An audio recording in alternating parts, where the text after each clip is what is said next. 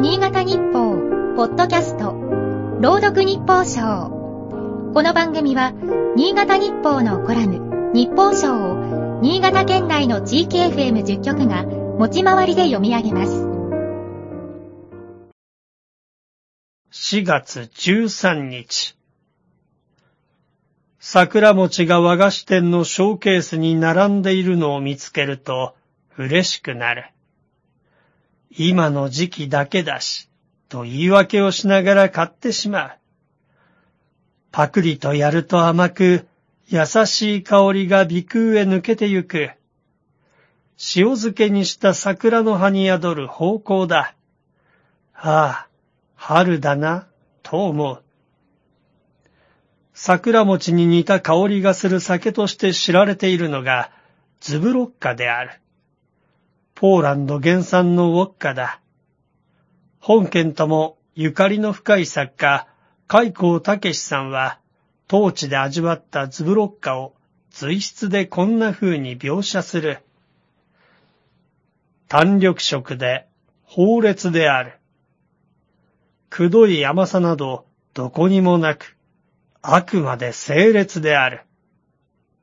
海光さんは、ズブロッカともう一つ別のウォッカを買い込み、舞を飲み比べたらしい。桜の下にいるような気持ちで酔えたのだろうか。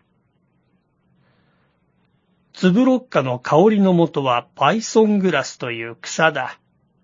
ポーランド東部の森に生息する巨大な野牛、ヨーロッパバイソンが好んで食べる。この地のバイソンは乱獲のため、1919年に絶滅した。第一次大戦で独立した新生ポーランド政府は、乏しい資金を投じて血統を継ぐバイソンを世界の動物園で探し、野生バイソンを復活させた。バイソングラスの香りは、取り返しがつかなくなる前になすべきことを思い出させてくれる。今、ポーランドでは、隣国ウクライナの戦火から逃れてきた人たちが避難生活を送る。失われるものの大きさは知っているはずなのに、人はなぜ暴力と破壊行為を繰り返すのか。海光さんを真似てズブロッカを口に含んでも、憂いは晴れない。今日の日報賞は FM 十日町の佐藤博樹が朗読いたしました。